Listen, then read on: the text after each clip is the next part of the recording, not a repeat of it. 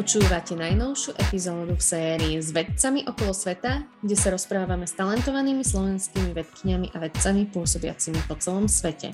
V tomto dieli sme vyspovedali teoretickú fyzičku Máriu Kieferovú, ktorá precestovala doslova celý svet, aby sa venovala tomu, čo ju zaujíma. Počas rozhovoru sa jej spýtame na doktorát na Univerzite v Waterloo a na život v Kanade, ako sa odtiaľ dostala do Austrálie, čo prežívala počas ich lockdownu a spomenieme i každoročné požiare. Ste zvedaví, čo všetko nám porozprávala? Tak nás počúvajte až do konca. Tento podcast vám prináša iniciatíva Žijem vedu a rozhovorom vás prevedú biologičky Jana Laláková a Dominika Hrošová.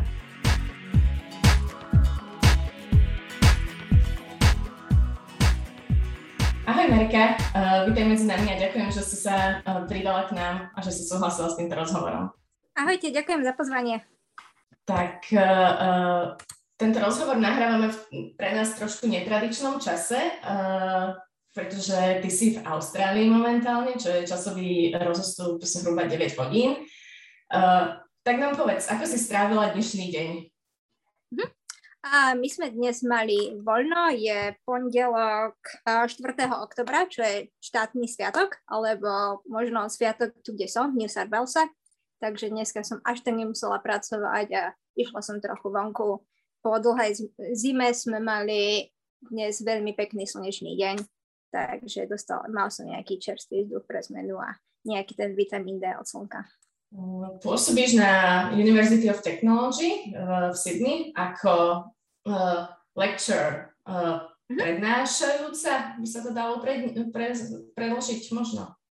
Uh, mm-hmm si fakultnou členkou Centra pre kvantový software a informatizáciu. Čo si pod týmto všetkým mám predstaviť? Pre mňa je to úplne španielská dedina.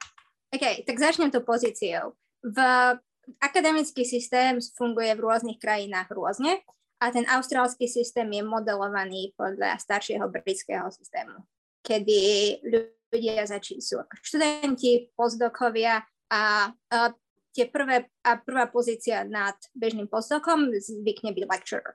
Toto môže byť pozícia, ktorá je fixed term, to znamená, že človek je viac menej postdoc alebo fellow a o niekoľko rokov odíde.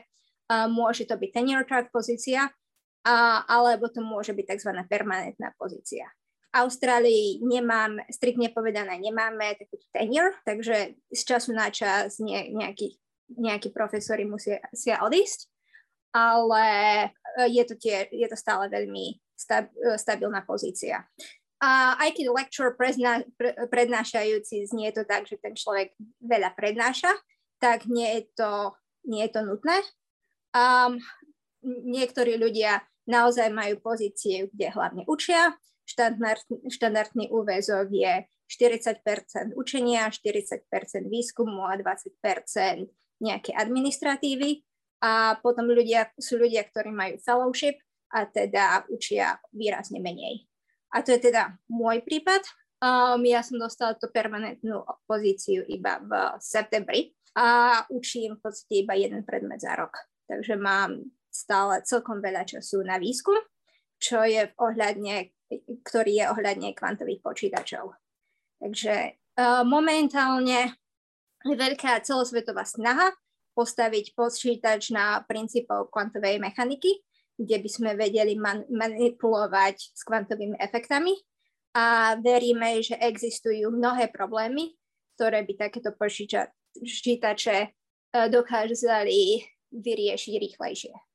O niektorých prípadoch vieme, napríklad známy algoritmus pre faktori- nájdenie, hľadanie prvočísel, faktorizáciu, ale, na, ale ktoré problémy sú, boli, by boli konkrétne ľahšie pre kvantové počítače, je otázka aktívneho výskumu. A na tomto pracujem ja. A, te, a zhodou okolností, napriek tomu, že som študovala teoretickú fyziku, pracujem na oddelení informatiky, na otázkach, ktoré sú možno viac informatické ako otázky pre fyzikov. A aký je tam prekryv medzi informatikou a teoretickou fyzikou? Len nepovedz, že veľký, hej? A, a, tak je to ťažké povedať. Veľa, nejak, časť toho formalizmu a takáto motivácia, nejak, časť matematiky a prichádza z teoretickej fyziky, ale veľa tých metód a otázky, o ktoré sa zaujímame, sú informatické. A čo, na mojich kolegov, tak uh, asi polovica z nich má vzdelanie v informatike, časť sú fyzici a potom máme niekoľko aplikovaných matematikov alebo inžinierov. Takže je to veľmi pomôžeme.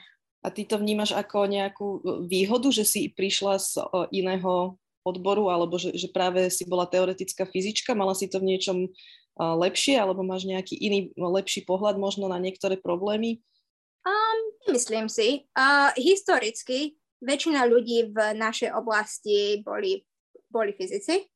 A nejakých 90. rokov fyzikov začalo, začalo zaujímať, aká, aké problémy dokáže príroda vypočítať a, a či je naozaj ľahké alebo ťažké simulovať kvantovú mechaniku. Takže väčšina ľudí uh, na takých tých veľkých konferenciách, hlavne ľudia na 40 rokov, mali po, podobné vzdelanie ako ja. Taký ten rozdiel pre ľudí, ako som ja, takú tú mladšiu generáciu, je, že sme už uh, od pomerne mladého veku mohli študovať kvantovú informáciu a vedovať sa uh, tejto oblasti uh, viac detálne.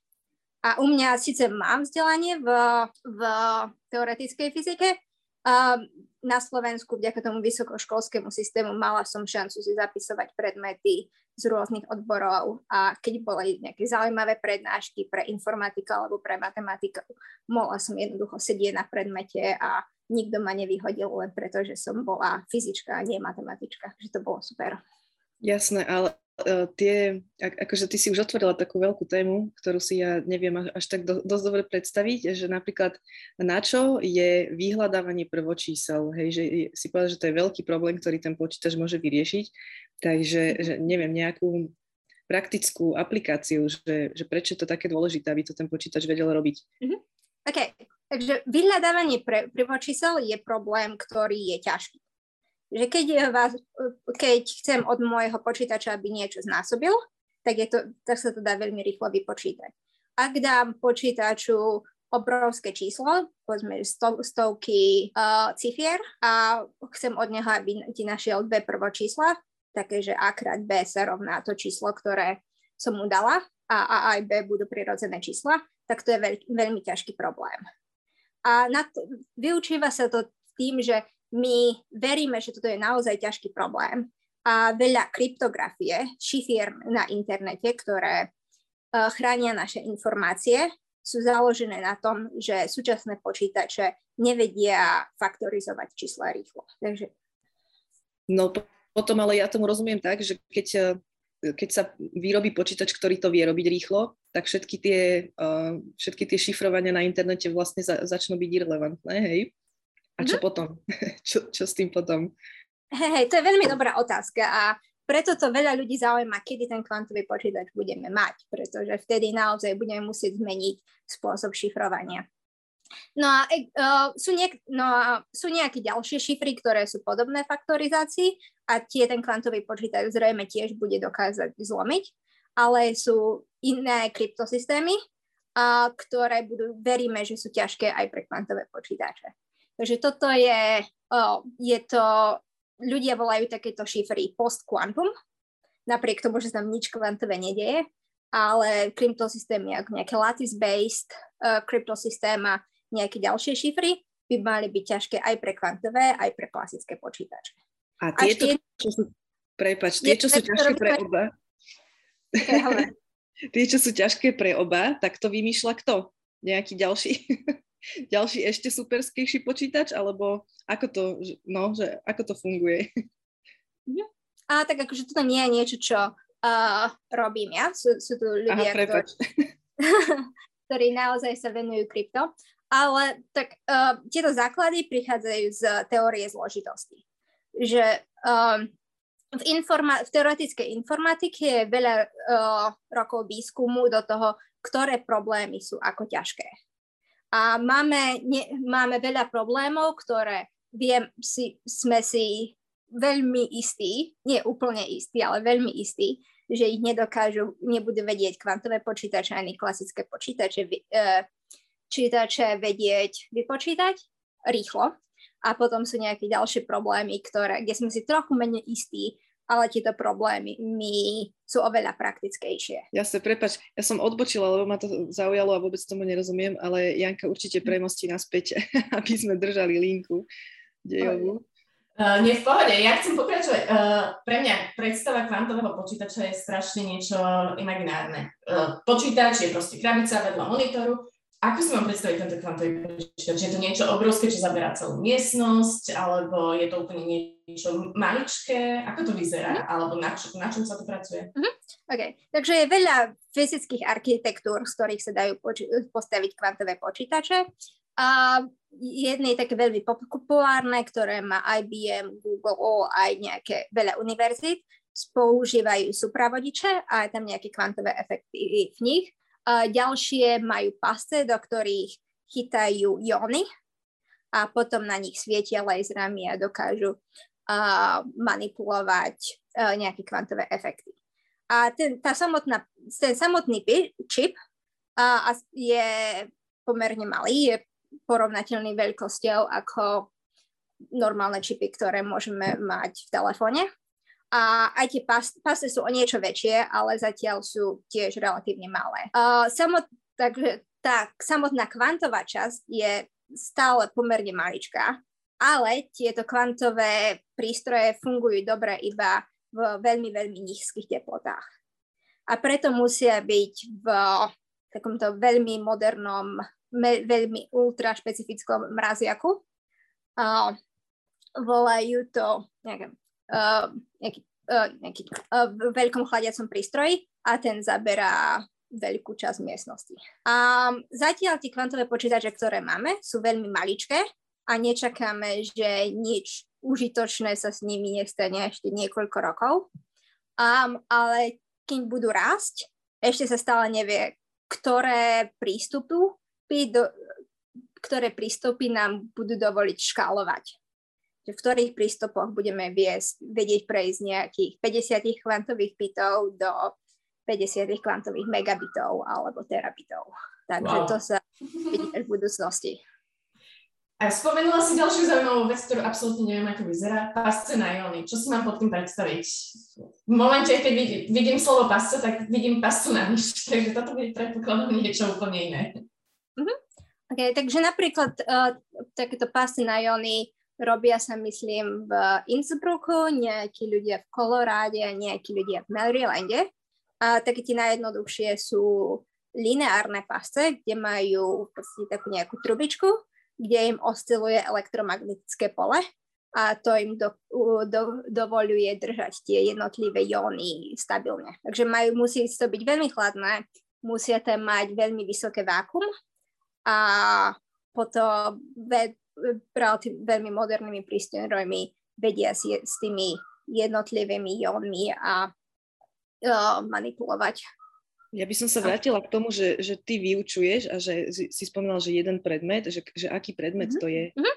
Um, OK, učím predmet, ktoré sa volá uh, metódy v kvantovom počítaní, kde sa študenti učia základy kvantových algoritmov, základy kvantovej informácie a niečo o tom, ako sa kvantový počítač dá postaviť a niečo o tom, ako, ako pracujeme s týmto formalizmom, ako opravíme nejaké chyby a tak ďalej.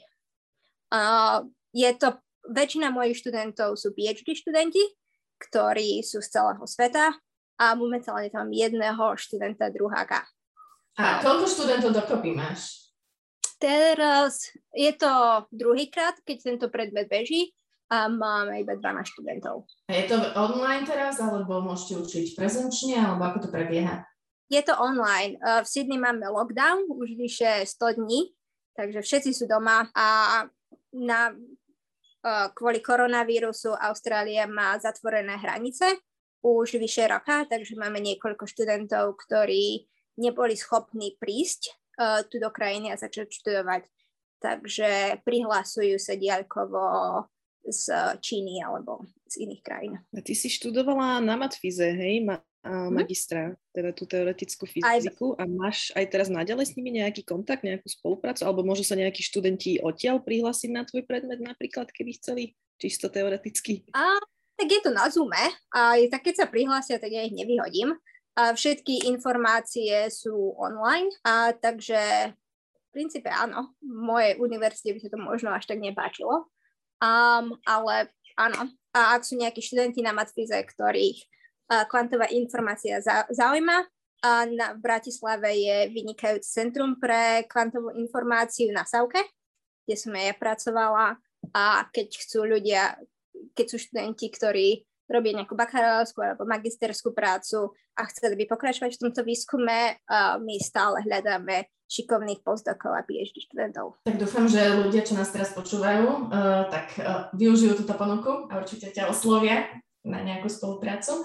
Uh, spomínala si, že ste v lockdowne, teda pracujete z domu. Čo robíte potom vo voľnom čase? Lebo predsa len na jednej strane je toho asi veľa robiť do, z domu a na druhej strane zase potrebuješ občas aj výsť von. Uh, hmm. Ako tráviš voľný čas? A momentálne nemám jasnú hranicu medzi voľným časom a prácou. Keď je človek stále doma, je to, uh, aspoň pre mňa je to veľmi ťažké. Ale uh, keď sa dá cez víkend, snažím sa chodiť kajakovať. Uh, jedna taká unikátna uh, je, uh, máme no, jedno z, z tých zákazov, ktoré momentálne máme, že je, že nemôžeme ísť ďalej ako 5 km od domu. A ja bývam pri pomerne veľkej rieke, tu v Sydney, pri zálive, takže chodím na kajaku uh, po rieke hore dole, keď, ak je slnečno. A okrem toho čítam, uh, uh, niekedy varím, pečiem. Pozerám, že máš za sebou takú celkom uh, veľkú knižnicu a vidím tam, myslím, zrovna Einsteina, tam taká červená knižka za tebou, že čítaš aj, uh, čítaš aj uh, niečo iné ako vedeckú literatúru, alebo len hey. zo svojho okay. odboru. Uh, som Einsteina, myslím, túto knižku som, myslím, že som ju mala ako audioknihu, táto patrí môjmu manželovi, ale okay. tak väčšina knižiek, ktoré tu máme, sú uh, sú to nejaké romány alebo nejaká beletria. Nemáme tu až tak veľa, uh, tak máme nejakú fyziku, ale nie až tak veľa. A možno z nejakých iných odborov, že, že je niečo, čo ťa fascinuje z vedy, z, to, z odboru, ktorý, ktorý, ktorý si neštudovala alebo ne, nevyznáš sa? Uh-huh.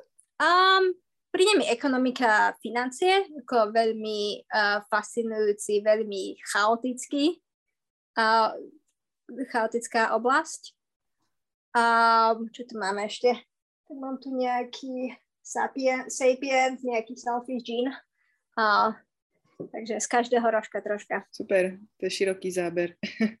Zase a keď som bola na strednú, tak mala som uči- naša učiteľka literatúry hovorila, že človek by mal vedieť o všetkom niečo, ale o niečom, a o niečom všetko. Takže ja som si tak zobrala k srdcu. Hej, to je myslím defi- taká všeobecná definícia múdreho človeka, čo si práve povedala. Môže byť. Áno. A ne... ne nehovorím, že som múdry človek, ale tak chcela by som byť možno niekedy, keď vyrastiem. A my sa väčšinou na záver teda rozhovorov pýtame, uh, otázku ohľadne kníh, filmov a tak ďalej, ale keď už sme pri tej téme, tak možno uh, by sme to mohli spomenúť uh, teraz. Máš nejakú knižku, ktorú by si doporučila, obľúbenú, alebo film, alebo seriál, niečo, čo sleduješ?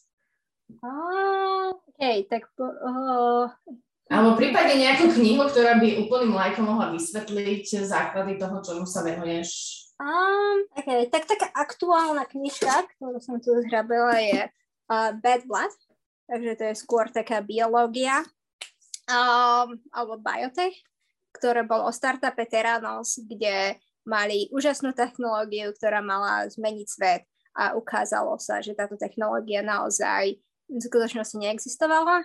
A ten CEO tohto startupu Elizabeth Holmes teraz čeli, práve teraz čeli súdom. A je to nejakým spôsobom relevantné aj pre kvantové počítanie kde máme veľmi veľa startupov, ktoré sľubujú nemožné o 6 mesiacov a treba byť taký trochu skeptický, aspoň trochu skeptický takým, pre takéto uh, výnimočné tvrdenia. To znie veľmi zaujímavé. Ja myslím, že som o tých uh, súdoch čítala, ale hej, nevedela som, že je o tom aj kniha. Super.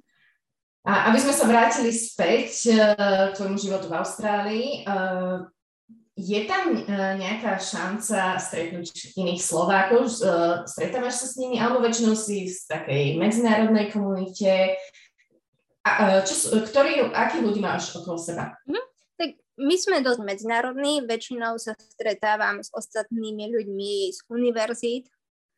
Um, myslím, že v kvantovom počítaní máme dosť dobrú komunitu a navzájom sa poznáme a veľa mojich kolegov sú moji dobrí kamaráti a roz, stretávam sa s nejakými takými austrálčanmi alebo ľudia, ľuďmi, ktorí tu prišli ako deti.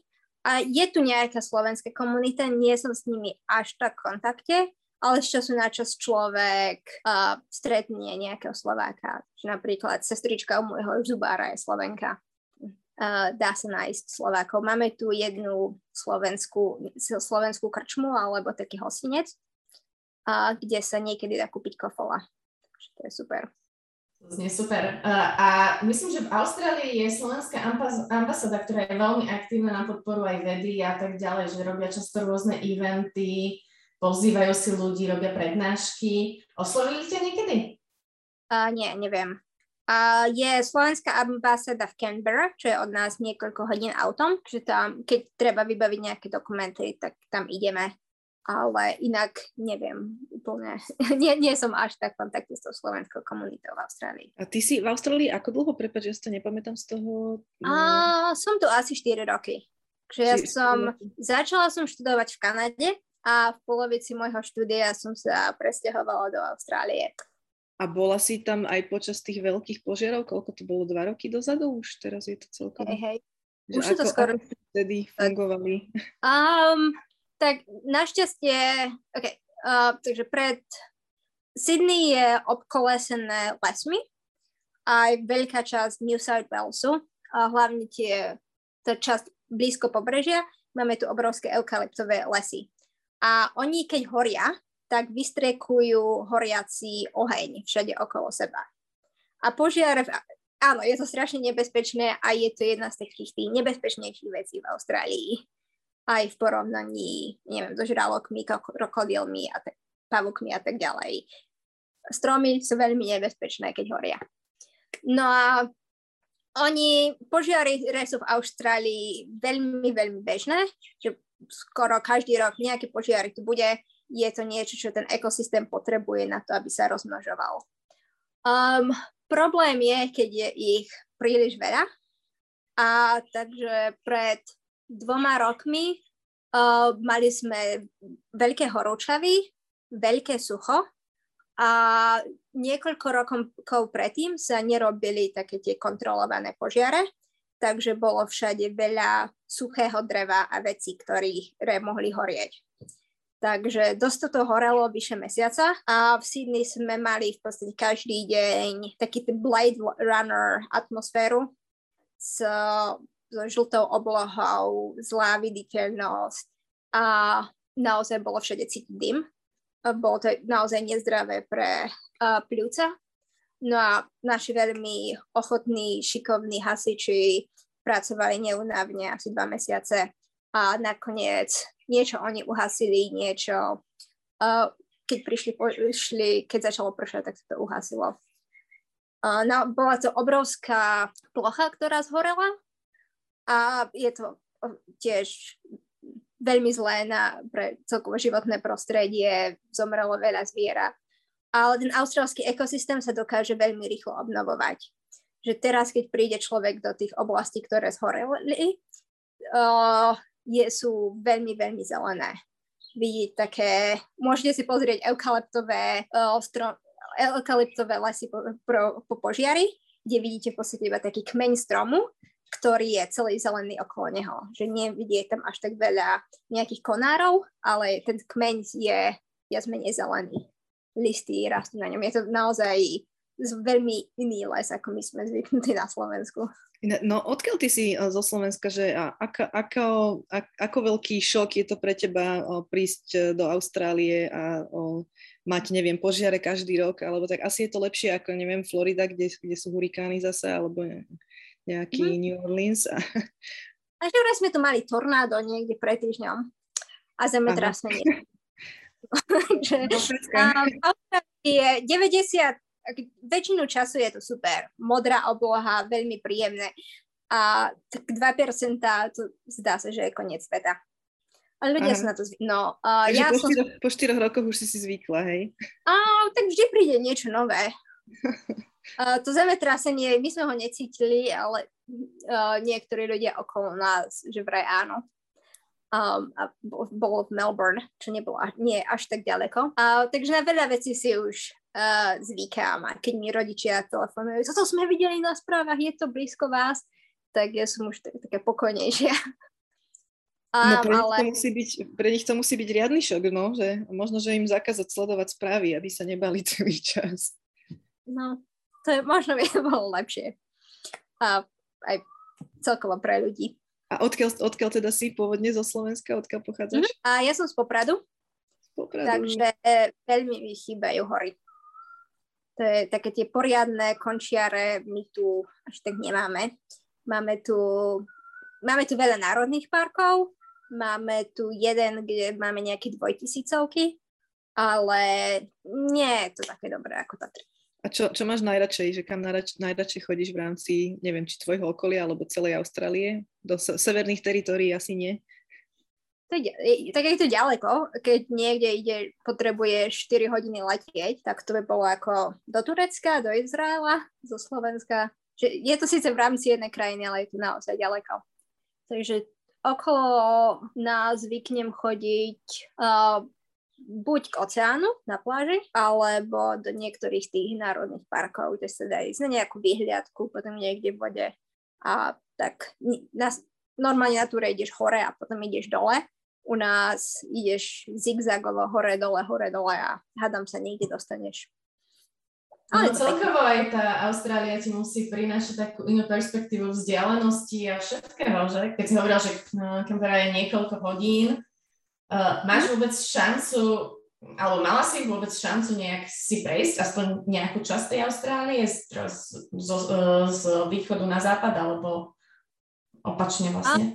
A, um, až tak nie. Tak ako bola, mám teda už pochodené to okolie Sydney, tým, že sme nemohli veľa cestovať a u nás jednotlivé štáty si pozatvárali hranice. Takže kde sa dalo ísť vlakom zo Sydney jeden nie, tak veľa tých národných parkov som pochodila. Bola som niekedy v Melbourne, bola som v Brisbane. Um, boli sme pri Whitsundays Islands, čo je v Queenslande.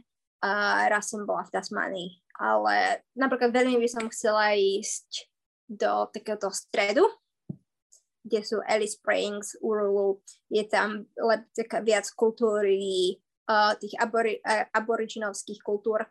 To by bolo uh, veľmi zaujímavé. A mala som plány cestovať tam v máji, ale potom sa nedalo. Uh, Domčo už to teda naštrtla, že si uh, Popradu a že a ty si hovorila, že ti chýbajú hory. Je ešte niečo, čo ti chýba zo Slovenska uh, v Austrálii? Um, tak dosť mi chýba rodina. A sl- tak sme veľmi ďaleko a tým, že máme už zatvorené hranice skoro dva rok, rok a pol, a naozaj svoju rodinu som veľmi dlho nevidela, takže to je taká tá hlavná vec. A predtým si ako často sa dostávala naspäť na Slovensko? A bolo, naposledy som to bola, keď som dokončovala dizertačku a väčšinou, ak som sa dostala nejakú konferen- na nejakú konferenciu do Európy, tak som išla pozrieť rodičov. A, tak ako PhD študent nemáš až tak veľa viac uh, extra peňazí, takže som chodila možno každý rok, rok a pol, nie až tak často. A PhD si robila v Kanade, ak si to dobre pamätám, hej?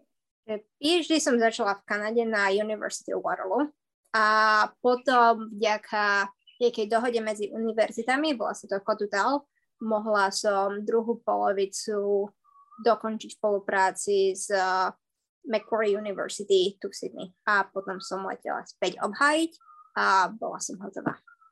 A ako, ako to nastalo, že uh, začala si v Kanade a rozhodla si sa pokračovať práve v Austrálii? Mali ste nejakú spoluprácu z Labaku? Alebo tá Labaku, neviem, máte vo fyzike labáky asi? Uh, ľudia majú labáky, experimentátori majú labáky, ja som teoretik, že ja pracujem laptop, papiere, tabuľa. Ako sa tomu hovorí skupina?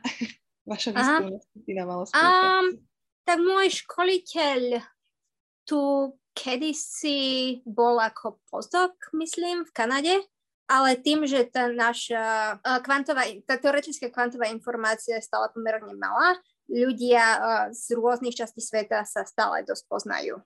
Že ve, väčšinou, väčšina ľudí, ktorí boli v tej, ktorí sa tomuto venujú už nejakých 50 rokov, sa poznajú veľmi dobre.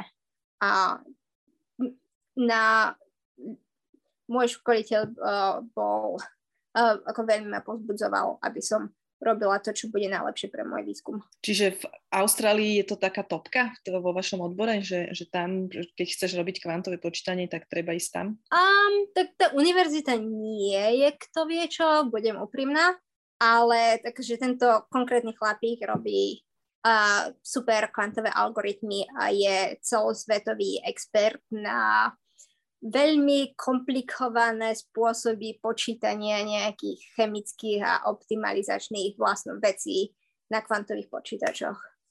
Uh-huh. A celý ten field je vlastne ako starý? Si hovorila, že 5 až 10 rokov, že sa tomu ľudia venujú, že ste malá komunita, takže a ako dlho to vlastne? To zase nie. Takže prvé kvantové algoritmy boli asi v 90 rokoch. Uh-huh. Um, a uh, tak na, na zač- v nejakých 2005-2010 sa to trochu spomalilo. No a posledných 5 rokov naozaj to veľmi rýchlo, možno exponenciálne rastie. A je to hlavne akademická sféra, alebo spomínala si, že veľa startupov vzniká mm-hmm. a mhm. teda sú tam nejaké komerčné záujmy? Alebo je nejaká, mhm. neviem, Severná Korea, ktorá chce čo najskôr kvantový počítač. Teraz všetci chcú jadrové zbranie, ale je kvantové, kvantové počítače sú niečo, čo môže byť rovnako zaujímavé aj pre tento sektor? Uh, tak ja by som naozaj nechcela by, tak je pravdepodobné, že sú, sú krajiny a skupiny, ktoré sa naozaj snažia vyvinúť také tie vojenské aplikácie a veľa, z, uh, veľa tých peniaz naozaj prichádza z nejakých ministerstiev obrany rôznych krajín. Um, no, aby som odpovedala tvoju otázku, uh, tých prvých 20 rokov po väčšine uh, ten vývoj bol iba na univerzitách a nejakých uh, národných laboratóriách, nejakých akadémiách vied. A prvá taká, kvant, prvá taká kvantová, kvantová spoločnosť, ktorá existovala, čo presne robiť, to už nechcem, čo presne robia, to už nechcem diskutovať, bola D-Wave, ktorí sú veľmi sú aktívni už niečo vyše 10 rokov, ale odkedy som teda ja začala toto robiť až doteraz, uh, naozaj veľmi veľ, viac a viac výskumu je komerčného. Takže veľké spoločnosti ako IBM, Microsoft, Intel, uh, Google majú uh, kvantové týmy kde robia buď hardware alebo software alebo oboje. A máme aj veľ, veľa startupov a menších spoločností. A IBM napríklad malo kvantov, svo, nejaký kvantový výskum už možno 15 rokov, ale tie týmy naozaj majú oveľa viacej ľudí. No a minulý týždeň tý, minulý týždeň prvý kvantový startup IonQ bol zapísaný na americkej burze. Že naozaj každý týždeň sa niečo nové takéto deje. A teba to stále neláka do tej komerčnej sféry, že zostávaš v akadémii, alebo už máš nejaké plány, ako, ako mhm. sa pripojíš tiež k týmto komerčným snahám? A tak ja s nimi pracujem a robila som internshipy aj v nejakých väčších a v nejakých menších spoločnostiach. Stále mám nejaké granty a mám spoluprácu.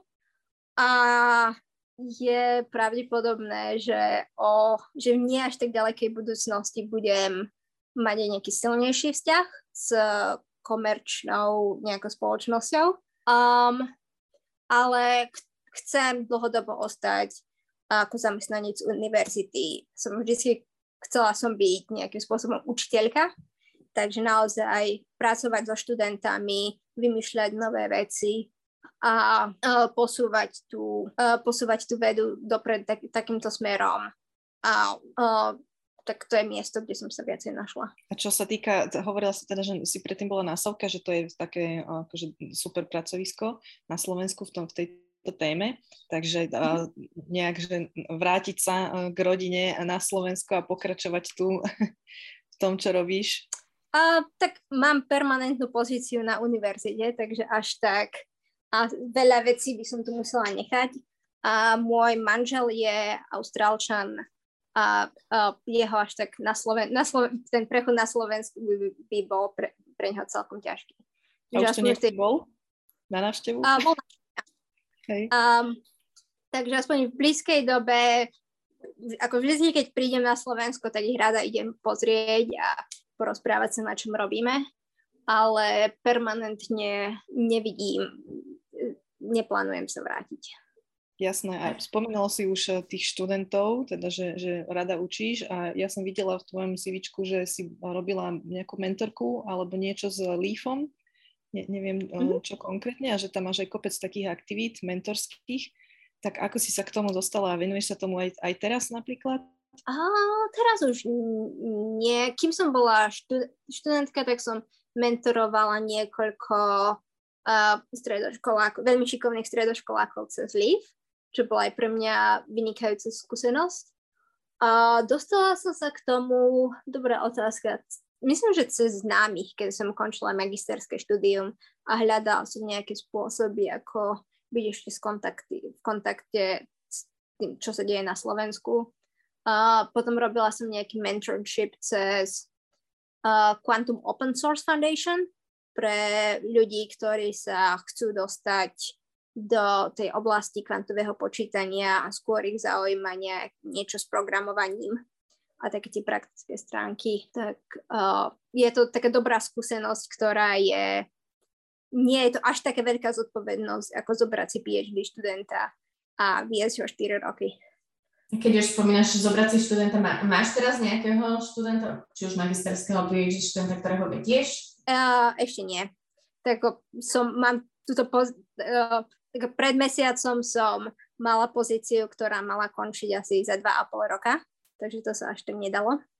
Ale uh, sú, sú samozrejme PhD študenti, s ktorými pracujem a dúfam, že v budúcnosti budem aj viac buď uh, bakalárov alebo magistrov alebo PhD študentov aj školiť.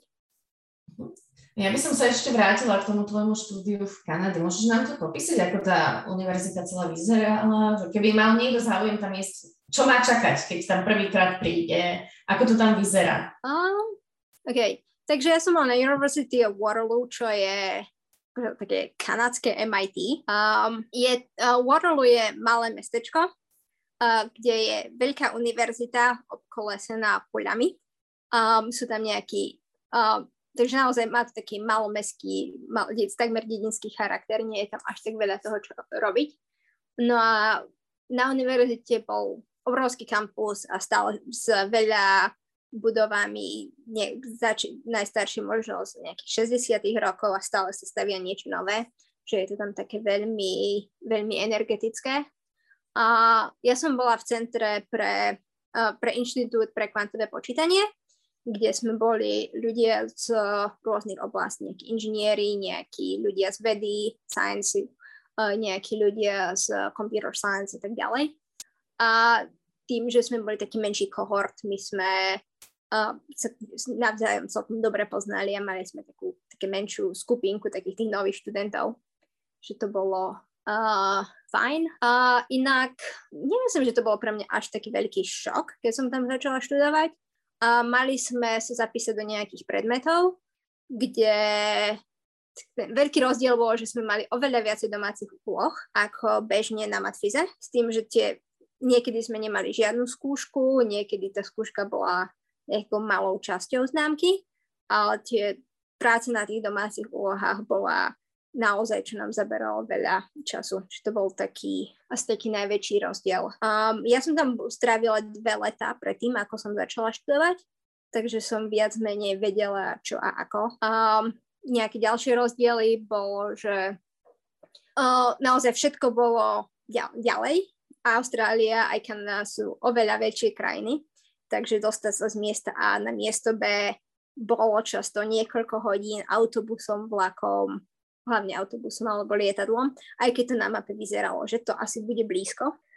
A, také tie, a potom také tie americké suburbs, že ideš, ideš, ideš a stále sú rodinné domčeky a kde je tu nejaký supermarket. to je taký iný spôsob bývania, ako ja som bola zvyknutá na sídliskách. Hovorí, že uh, všetko bolo v podstate ďaleko, aj keď to na mape vyzerá blízko. Ja som sa pozerala, to je uh, blízko veľkých jazier. Ako blízko je to k tomu?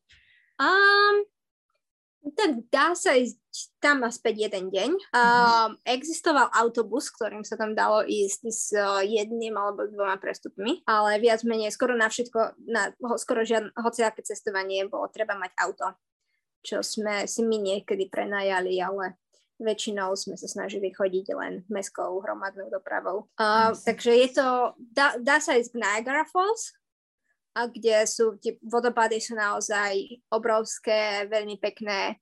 Na nešťastie Niagara Falls sa snaží byť takým, keby Las Vegas, že je tam kasína, vysvietené a je to dosť také taký. Mm. A keby si mala povedať, že akí sú Kanadania, akí sú Austrálčania, čo by si o nich povedala? Čo, čo ich tak charakterizuje? Okay. A Kanadiania, hlavne v takých tých menších mestách, sú veľmi priateľský a veľmi slušný. A taký vtip v Kanade je, že keď, do, keď do niekoho nabúraš, tak ten človek sa ti ospravedlní. Čo verím, že sa to reálne stáva. Takže naozaj v Kanade sa naučíš stále sa ospravedlňovať a všetci sa všetkým ospravedlňujú stále. Um, um, majú taký tú takú tú priateľskejšie, takú, sú takí priateľskí podobne ako Američania, taký ten small talk. Je tam tiež uh, dosť bežný, ale je to nie, o niečo bezpečnejšie ako Amerika. Nemá, nie sú tak tie, taký, naozaj taký priateľský, viac priateľský naozaj uh, vo všetkých smeroch. Takže tam bolo veľmi fajn. V Austrálii um, ľudia v tých veľkých mestách je to dosť také anonimné. Ešte keď človek býva v nejakých suburbs, ktoré sú ďalej, tak tam sa ľudia o niečo lepšie poznajú, ale keď bývaš v nejakom výškovom paneláku a okolo teba sú ďalšie výškové paneláky, tak nikoho nepoznáš a, a až taká komunita tam neexistuje. Ale keď Uh, ak ideš niekde ďalej, tak ľudia majú taký, je to tak, že my proti prírode. Príroda, ako spravíme nejaké blbosti, tak nás príroda zabije, čo sa reálne stáva. Takže ľudia sú, snažia sa pracovať spolu, dosť žartujú v podstate všetkých tými spôsobmi, ako to môže, môžeme zomrieť. Je taký čierny humor, ale tak pomáha. Človek si na to zvykne. A je nejaké kanadské alebo austrálske jedlo, ktoré úplne zbožňuješ a ktoré napríklad by si v živote do úst nedala? Alebo niečo také špeciálne, ktoré si nikde inde nemala? A... Mm, OK. A, takže v Austrálii tak to hlavné jedlo, typ jedla, ktoré tu máme, je naozaj multikultúrne. V Austrálii, v Sydney hlavne máme veľa imigrantov z rôznych azijských krajín, takže neho, nehovorila by som, že thajské jedlo je nejak austrálske, ale na, ta, v, dá sa tu nájsť jedlo možno, ktoré je lepšie ako v thajské jedlo, lepšie ako v Thajsku. Tým, že sú tu super ingrediencie, veľmi dobrej kvality, čo sa dá spraviť, všetko, čo rastie v Thajsku, rastie viac menej aj tu. A tý, uh, je tu naozaj veľa imigrantov, ktorí si so sebou priniesli tie recepty. Um, takže to je, tak tie azijské jedlo je jedna z takých tých top vecí, ktoré máme v Sydney. to veľmi uh, austrálske sú také tie meat pies, čo je nejaké lískové cesto a v, v vnútri je nejaké pomleté meso alebo nejaké takéto tofu meso v mojom prípade. Takže tie veci sú, keď sú, sú dobre spravené, tak môžu byť dosť chutné. Um, že to je asi jedna z takých tých viac austrálskych vecí. Ďalšia je super austrálska, super austrálske jedlo je barbecue. V podstate, keď je dobré počasie, tak každý na záhradke grilluje. V parkoch máme plynové grily, ktoré môžu ľudia zadarmo používať, takže vidieť v parku bežne veľké rodiny, ktoré niekde pri vode niečo grillujú. Ale v eukalyptových lesoch sa neodporúča grillovať, hej? V eukalyptových lesoch sa neodporúča. Väčšinou je zakázané zakladať oheň. Hej. Mňa, mňa ešte zaujalo, jak si hovorila o, tých, o tom čiernom humore, to, to majú Austrálčania, hej, tie spôsoby, ako zomrieť. A že či, či je v tej komunite takýchto tých ajťakov, alebo ja neviem, tých kvantových výpočtárov nejaká, nejaký vtip, ktorý vieš povedať, to by ma celkom zaujímalo, lebo uh, ja keď som študovala, tak matfizacké akože vtipy boli úplne že legendárne, takže či, mm. či existuje niečo také? Á, nič mi teraz nenapadá. Určite niečo existuje. Keď ti napadne aj počas, tak kľudne povedz. OK, um, OK, budem rozmýšľať a uh, uh, možno dokonca, dokonca nášho rozhovoru mi niečo napadne. Mi niečo napadne. Hej. Uh, ja už len tak premostím ešte úplne, úplne na začiatok. Čo ťa vlastne pritiahlo k teoretickej fyzike a k fyzike celkovo? Keď mm. som sa pozerala na tvoje CV, tak názov tvojej bakalárskej práce je Continuous Time, time Quantum Walks. Mm-hmm. Čo, čo to má znamenať? um, okay. uh, tak mne do fyziky ma dotiahla tá komunita ľudí, a ja som na strednej škole robila rôzne súťaže a korespondenčné semináre a to ma veľmi bavilo, hlavne fyzikálny korespondenčný seminár FKS. A tak som sa ocitla na matfize na fyzike a išlo mi to relatívne dobre, až kým som si nezapísala v druhom ročníku kvantovku. A, a kvantová fyzika je ťažká. A ako veľa ľudí predo mnou, ja som jej tiež nerozumela čo sa mi, čo bol dosť veľký problém, pretože pôvodne som chcela študovať časticovú fyziku a niekedy robiť možno v CERNE na tom urychľovači. A tak najprv som sa musela naučiť viacej z tej kvantovej fyziky, kým som predtým, ako začnem študovať nejaký štandardný model a uh, nejaké ďalšie teórie.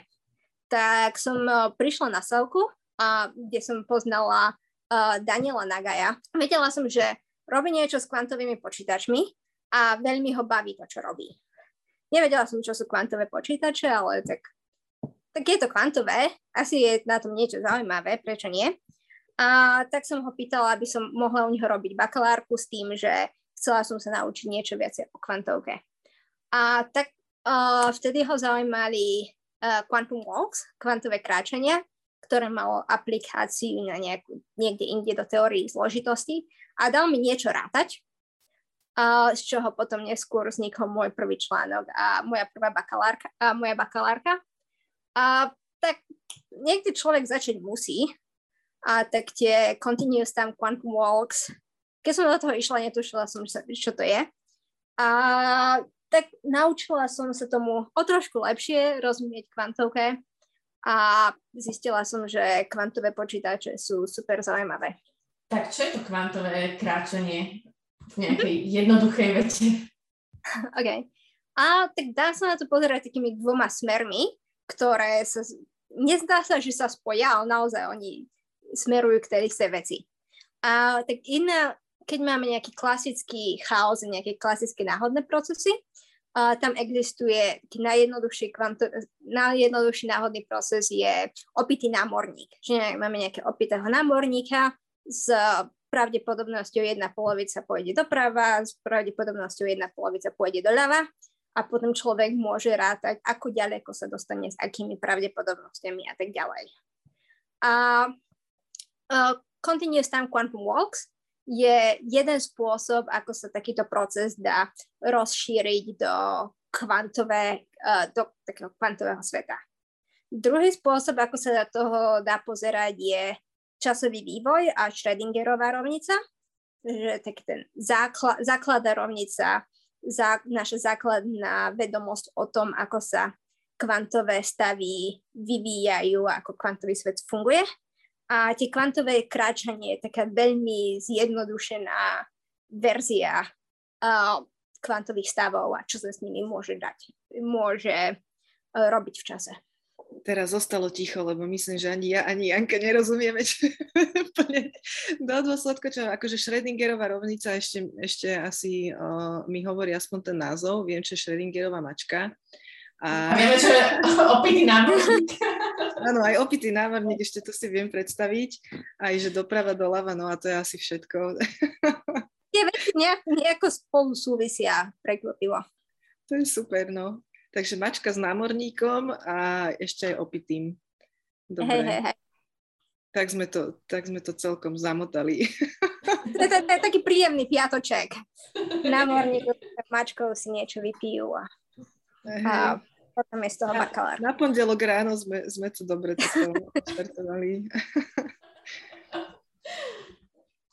Aj, uh, mňa, neviem, uh, Domi, chceš sa ešte niečo spýtať, než skočím do toho? Niečo som chcela, zabudla som, kľudne pokračuj.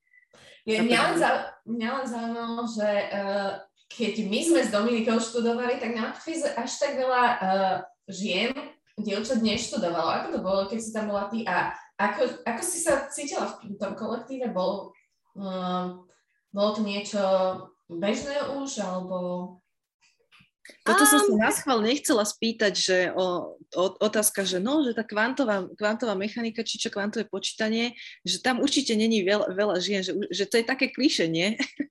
je to, je to A, pravda? Tak je, je to pravda.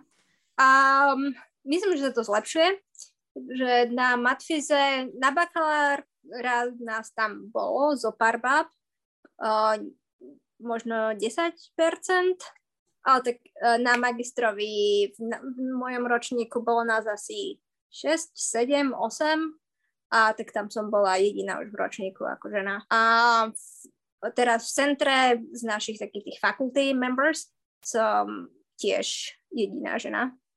A, takže poveda, dalo by sa povedať, že som na to zvyknutá. Ale... A, a celosvetovo? Celosvetovo, ako to je? Ako, máš väčšinou kolegov mužov, alebo sú tam aj ženy. A mám, cez svoje články napísala, na jednom z mojich článkov som mala jednu ženu po, uh, ko, spoluautorku. Um, takže sú tam nejaké ženy, sú úžasné ženy, ktoré slúžili nejakým spôsobom ako vzor počas tých rokov. Um, niektoré, naozaj, že aj som stretla niektoré, ktoré len čít, som čítala ich články. Um, a máme viac a viac mladých žien, ktoré sa snažia um, robiť svoj výskum. A, má, a ženy, ktoré sme v, kvant, v kvantovej informáciách, v kvantovom počítačni, dosť sa poznáme a snažíme si, snažíme si pomáhať, keď sa dá. Ja myslím, že aj tento rozhovor pomôže osloviť ďalšie generácie nie len žien, ale aj mužov v teoretickej fyzike a v kvantovom počítaní. Dúfam, teda. Dúfam aj ja. Dúfam, že som nikoho neodradila. No, pre mňa polovička rozhovoru bola úplne neznáma, ale znelo to strašne zaujímavo. Takže budem si musieť načítať veľa. Tak ako, uh, ako všetci už máme počítače a v rôznych oblastiach, či je to biológia alebo nejaké sociálne vedy, tak ľudia pracujú, pracujú s počítačmi. No a veľa toho, tých algoritmov, tých vecí, o ktorých možno nevieme presne, ako to počítač, uh, počítač uh, ráta, sú tam nejaké matematické problémy, o ktorých dúfame, že kvantovo by sa dali robiť o dosť ľahšie.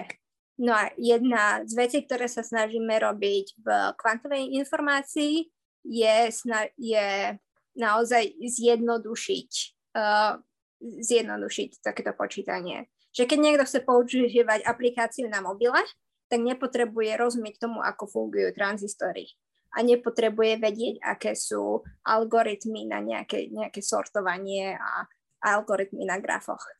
Takže dúfame, že o niekoľko rokov alebo 10 ročí človek bude, aj taký bežný človek bude môcť používať len nejaké nejaké všeobecné funkcie alebo nejaké všeobecné postupy, kde, ktoré budú využívať niečo z kvantovej mechaniky a niekde ďaleko v cloude bude kvantový počítač hrátať, ale ten človek, použi- ktorý to bude používať, bude možno bankár alebo biológ alebo niekto, ktorý, kto pracuje v farmácii, kto nemusí úplne rozumieť tej kvantovej mechanike. Zatiaľ sme ešte od toho ďaleko, ale tak to je taký, jeden z takých cieľov. Si možno, že aj tak pekne um, zakončila taký, takou víziou toho, že uh, kam, to, kam to bude smerovať v nejakom ideálnom prípade a tvoj nejaký osobný cieľ, vo, čo sa týka vedy, je, uh, je zhruba kde? Že čo, s čím by si ty bola spokojná, keby sa ti v kariére podarilo?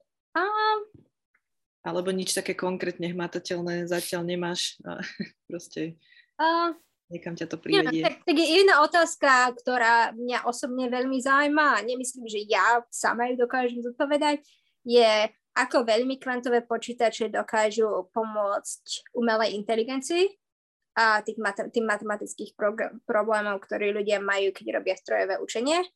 A sú ľudia, ktorí si myslia, že veľmi a že podľa nich je to úplne jasné, um, ale keď sa pozrieme na tie výsledky a čo je naozaj tam hmatateľné, tak veľa sa o tom v skutočnosti nevie.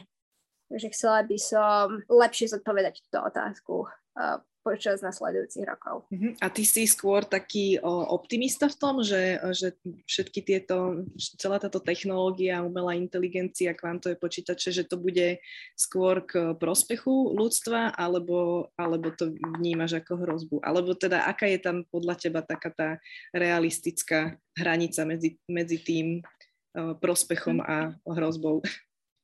Um, tak ako je to viac menej fundamentálna technológia, ktorá môže mať, ktorá sa, ktorá sa bude môcť používať na, na rôzne, rôzne postupy. Akože sú po, počítače niečo dobré alebo zlé, tak používame, po, používam počítač na to, aby som sa rozprávala s mojou mamou na Slovensku. Počítajú, ľudia používajú počítače na vyvíjanie lepších liekov, ale používam počítače aj na nejaké smerovanie dronov alebo uh, ballistic missiles. Že s kvantovými počítačmi tak tá základná vec je, že niektoré veci budeme vedieť počítať rýchlejšie. A niektoré z tých vecí budú, hádam, dobré a niektoré z nich a možno nebudú. Keď sa rozprávajú ľudia o umelej inteligencii a surveillance, tak to má samozrejme eti- uh, etické problémy.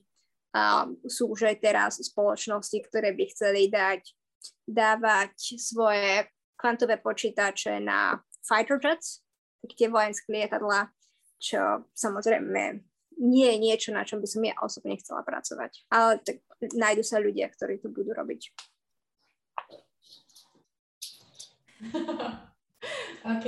Uh, okay. trošku zase ticha. Uh, ja myslím, že uh, čo sa týka uh, celej tej problematiky a tak ďalej, že sme to prebrali celkom uh, dodatočne. Keby ťa ľudia sa chceli uh, kontaktovať, uh, môžu ti napísať na tvoj e-mail, alebo ako ťa môžu kontaktovať? Používaš sociálne siete? Uh-huh. Uh, tak ja sa snažím byť viac menej mať taký celkom veľký profil na sociálnych sieťach aj celkovo na internete, že ak pôjdete na moju stránku, čo je viac menej iba uh, moje meno, tak je tam taký červený, uh, červené tlačítko, cez ktoré mi viete poslať správu. Uh, som na Twitteri, LinkedIne, v podstate všade.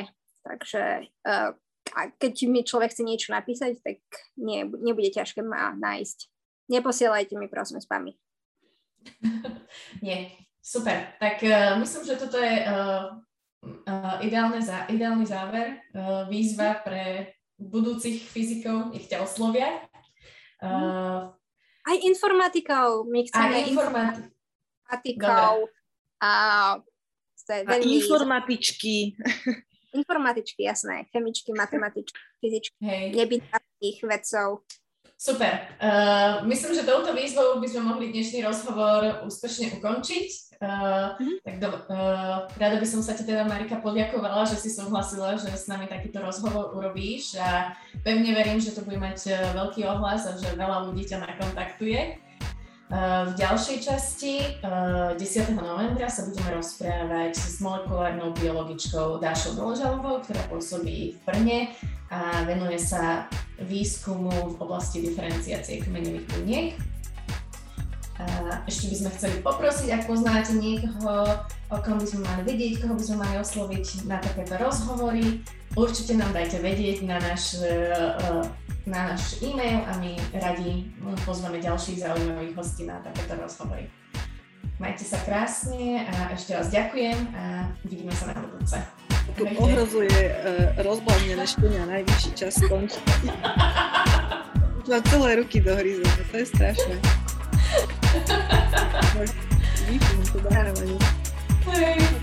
Tak ďakujem aj ja za pozvanie.